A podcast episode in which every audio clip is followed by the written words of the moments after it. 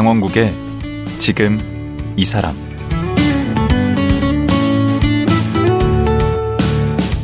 안녕하세요. 강원국입니다.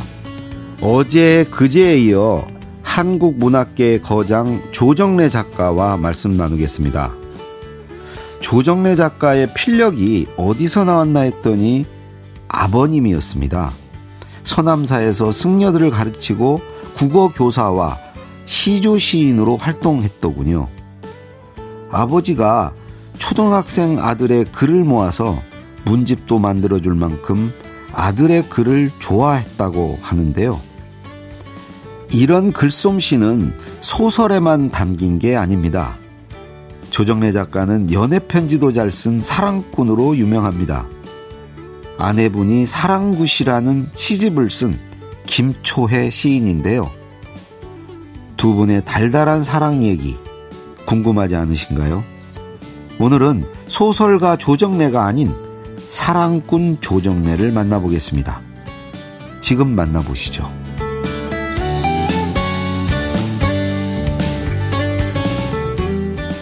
조정래 선생님 다시 모셨습니다. 안녕하세요. 네, 안녕하십니까. 김초혜 선생님. 대학교 때 만나신 거죠? 동기시죠? 동국대 예. 국문과. 예. 캠퍼스 C, CC. CC. 의 원조. 아. 지- 지금으로부터 64년 전에. 그러면 언제부터 사귀신 거예요? 대학교 몇 학년? 때? 대학교 2학년 때부터. 2학년 때부터. 네.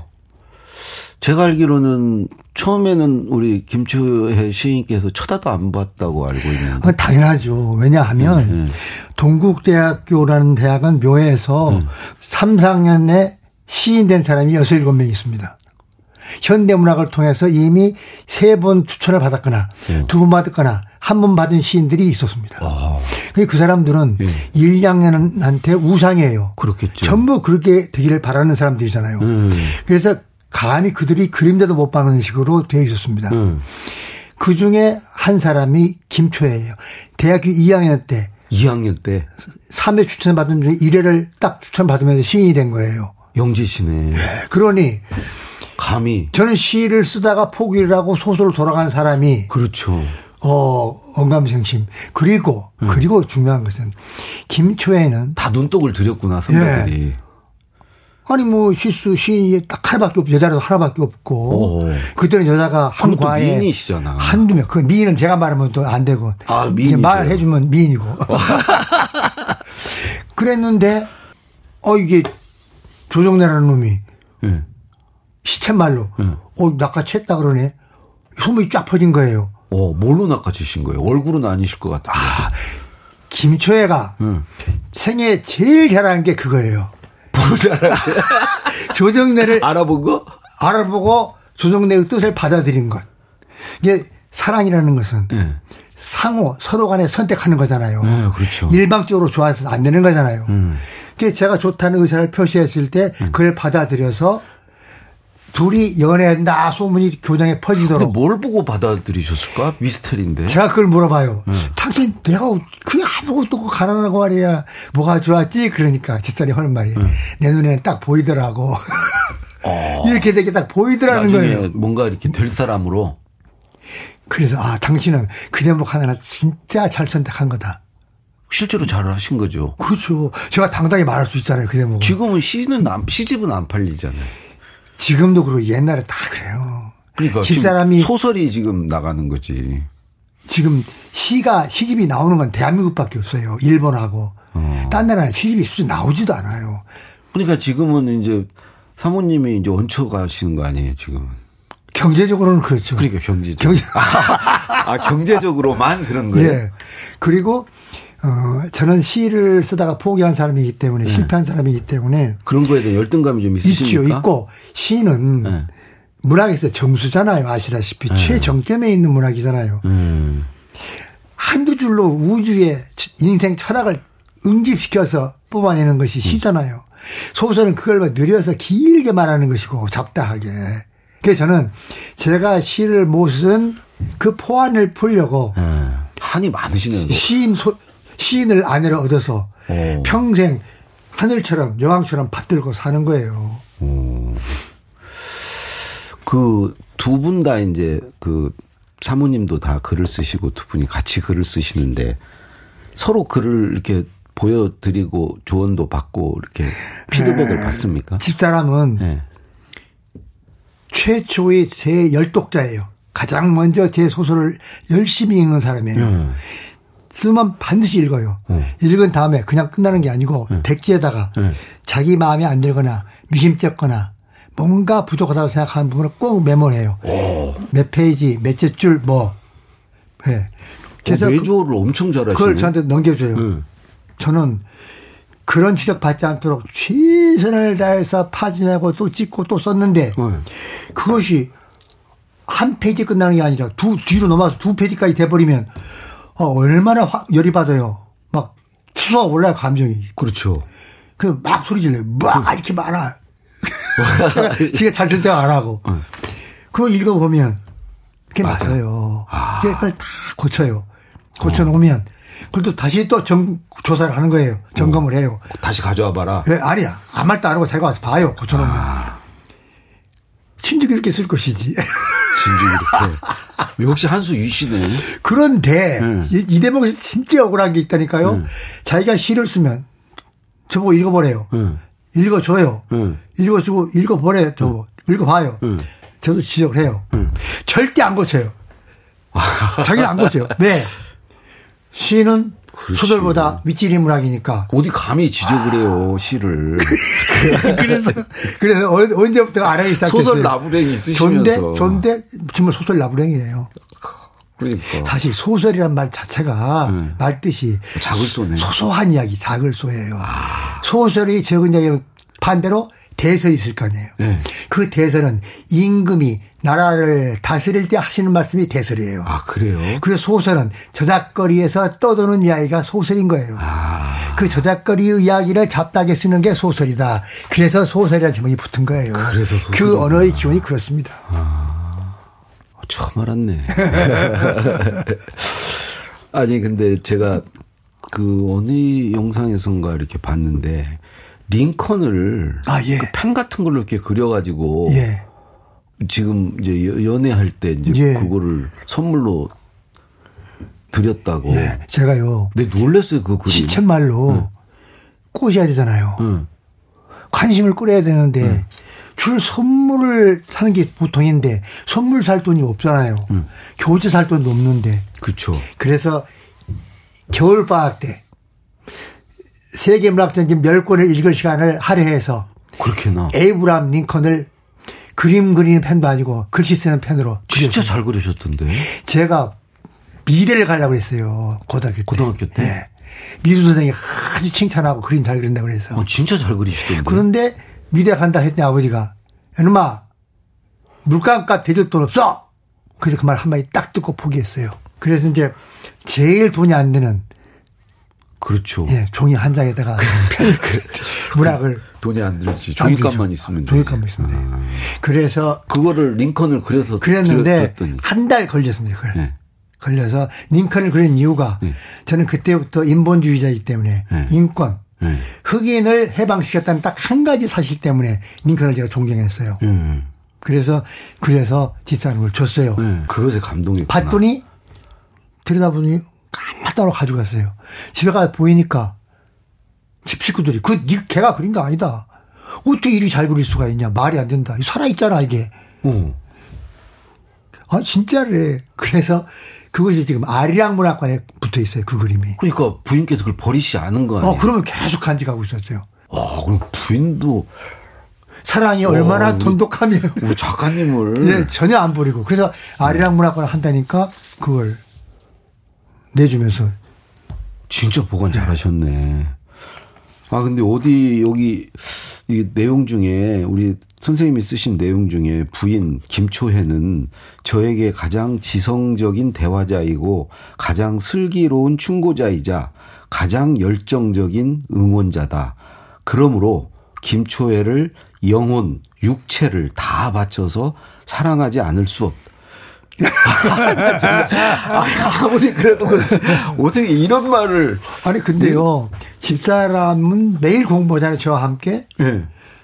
그래서 정치 경제 사회 문화 모든 것이 대화가 되는 거예요 응. 그 새롭게 판단하고 인식하고 응. 사람들이 그러니까 뭐라고 안 해요? 아니 집사람 저 아니, 이렇게 이런 거 쓰고 그러면 어, 좋아하죠. 사람들이 아니, 아니, 사람들은 배 아파할지 모르지만 집사람은 좋아한다니까요. 저는 집사람만 보면 되지 딴 사람 무슨 상관이 있어요. 어 그래요? 남한테 피해 주는 거 아니잖아요. 별명이 사랑꾼이고 뭐 그러던데. 그게 이제 그 대화가 되잖아요. 네. 그 다음에 집사람이 저한테 항상 충고해요. 나와 다른 남을 인정하도록. 여성분들이 거절일수록 친절하게. 그, 런 면이 있어요. 계속 저한테 충고해요. 네. 여보, 그러지 마. 당신이 열심히 한다고 열심히 하지 않은 사람을 인정하지 않으면 안 되잖아. 음. 계속 저한테 충고해요. 충고가 아니라 거의 가르치는 거 네. 맞아요. 그러나 저는 저 나름대로 기준이 있기 때문에 인정하지 않으면 안 하잖아요. 네. 그리고 제 작품을 제일 열심히 읽고 제일 열심히 응원하는 거예요. 제 인생에 대해서. 거의 선생님의 한 7할은 우리 김초혜 선생님. 근데요, 제가 이제 그 대목에. 서운한데 그렇게 말씀하시는데 제 기분 나쁜 게 저희 아버지가 수- 태백산에 3부까지 딱 받으시더니 예. 딱첫 마디가 예. 며느리를 쳐, 쳐다보니 네가 애만 있었다. 아니 저보고 해야 될 말은 며느리 보고 합니까? 아시는 거죠. 그러니 많은 사람들이 아버님도 오늘이 조정내가 있기까지는 김치의 공이 컸다고 말해버려요. 아, 저는 기분이 되게 상하는 거예요. 아이, 속으로는 좋으시면서. 그럴까요? 그 이제 지금 같은 양이 나와가지고 예. 이런 방송에서 예. 그 아나운서가 갑자기 묻더라고요. 예. 선생님한테 김초혜는 어떤 존재인가? 어, 그리고 뭐라고 그러셨어요? 그래서 제가 나오는 말로 나에게 김초혜는 날로 새롭게 피어나는 꽃이다. 그랬더니 지금 80인데. 15년 전 이야기예요. 그 다음 날 딱 별명이 뭐라고 붙냐면 닭살 부부. 닭살 부부. 아, 그게 그게 좋으세요 또? 아 좋죠. 어, 어, 진짜 금술이 좋으신가 보다. 인꼬 부부시네. 저는 어느 시인의 시처럼 네. 그대가 옆에 있어도 그립다. 아, 요 방송을 꼭 들으셨으면 좋겠는데. 우리 김초혜 또 선생님. 이상 이런 방송도 안 듣더라니까요. 이거 어떻게 녹음이라도 해놨다가 나중에 아니 그 60주년이 언제 드시지 않아요? 예, 결혼 지금 60주년. 57주년입니다. 지금. 3년 후네요. 예.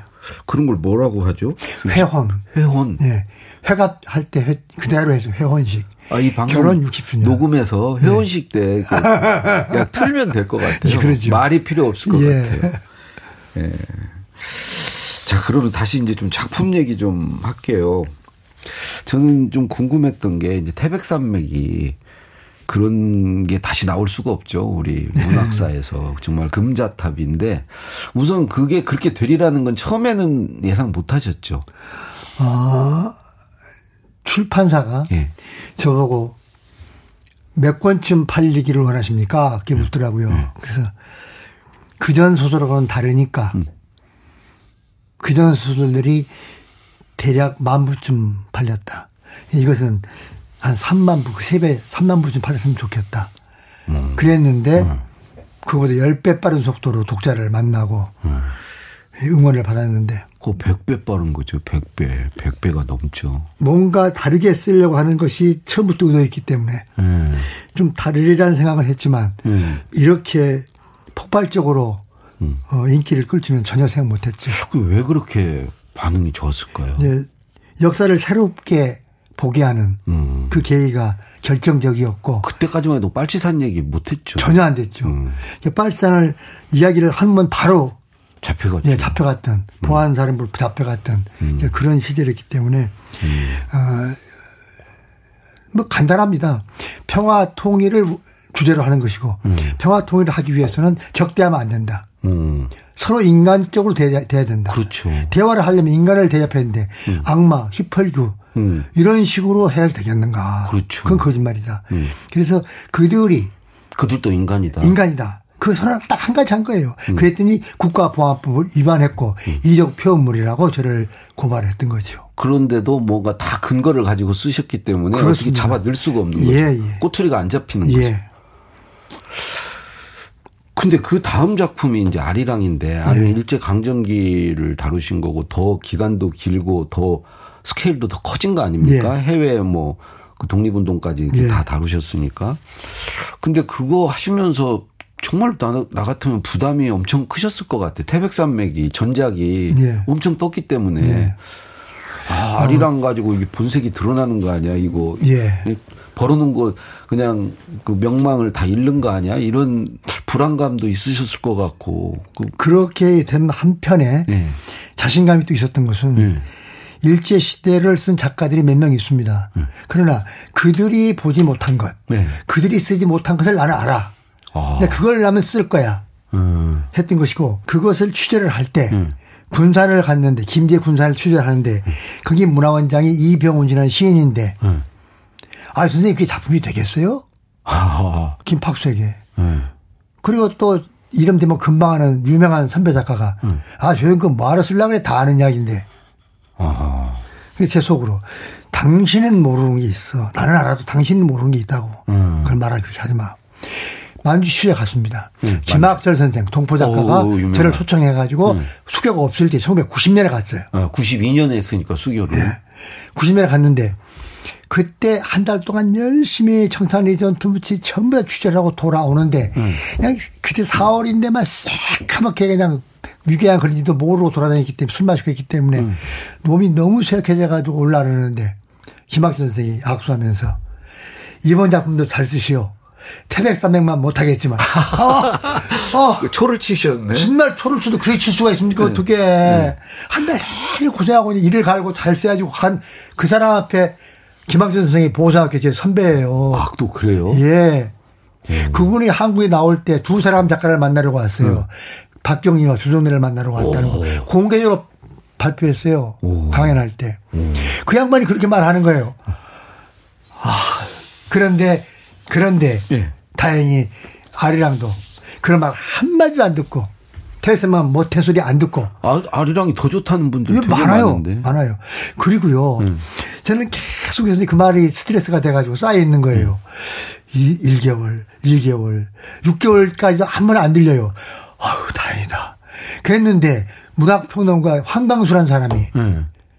만나서 무슨 이야기 하다가 저는 텔레비전보다 아리랑이 훨씬 좋습니다. 그래서 몇 가지 이야기를 하는 거예요. 음. 에? 네가 최초로 그 말 하는구나. 네 김학선 선생 말을 뒤집는구나. 고맙다. 하고 돌아와 집사람 뭐 자랑했어요. 야, 황광수가 이렇게 말하더라더니 여보, 나도 태백산보다 하량이 훨씬 좋아서 내가 막 소리 지르었어요. 진짜 그 말을 해야지 인제 와서 뭐 어떡해. 그래서 제가 해방됐어요. 얼마나 마음을 네, 그. 스트레스로부터 완전히 해방된 거예요. 음. 그 후로 전혀 그런 말이 안 들린 거예요. 어, 실제로 좋다는 분들 많아요. 예, 많아요. 아리랑이 예. 더 좋다는 분들. 이제 그 다음이 이제 한강인데 예. 한강은 이제 정확히는 1959년 예. 그때부터 이제 1980년 직전 광주 민주화 운동 직전까지 다루셨고 우리의 그 경제 발전. 네. 음. 근데 또 이건 또 젊은 사람들이 또 좋아하더라고요. 지금 음, 젊은 독자들이. 문학평론가 이mon영 선생 아들이 음. 이 세 가지를 다 했고 나서 자기는 한강이 제일 좋다고 했대요. 아니 그렇더라고요. 근데 다른 젊은이들도 한강을 좋아하는 이유가 음. 자기들이 겪지 않았으면서 바로 앞서야 돼. 음. 오늘의 숙제를, 오늘이 우리가 어떻게 했었던가를 풀어주는 거잖아요. 음. 부모한테 말 듣지도 못하고 경제 발전을 했다 하는데 어떤 식으로 했는지를 모르잖아요. 음. 그러니 그 해답을 주니까 좋아하는 거예요. 근데 이것을 기성세대로 제일 좋아하신 분이 신영복 선생이었어요. 아. 이 양반이 글쓰기를 자기가 감옥에 있을 때 음. 전혀 모르고 있었던 그 세월을 이 소설을 완벽하게 추체험케 한다. 추체험. 어. 체험하지 못한 것을 뒤늦게 체험하게 하는 것. 아 그런 거예요. 예. 소설을 추체험한다. 어. 예. 문학적 용어잖아요. 아 제가 몰라가지고. 그 말을 쓰셨어요. 그래서 오. 아, 이 기성세대에게도 경험하지 못한 사람들이 이렇게 감동을 주는구나 오. 하는 걸좀 느꼈습니다. 야. 한강도 다행히 태백산맥 아리랑만 못하다 소리를 음. 안 들었습니다. 야. 근데 그 80년에 지금 그쳐 있잖아요. 예. 왜 그 이유는 안 쓰세요? 그 이후도 예. 지금까지 30년 넘었습니다. 예. 한 세대가 지나면 예. 역사적 사건은 소설로 쓸 수 있다고 문학평론가들이 정의가 있습니다. 음. 그만큼 여과의 시간이 필요한 거죠. 예. 지금쯤 써야 되는데 음.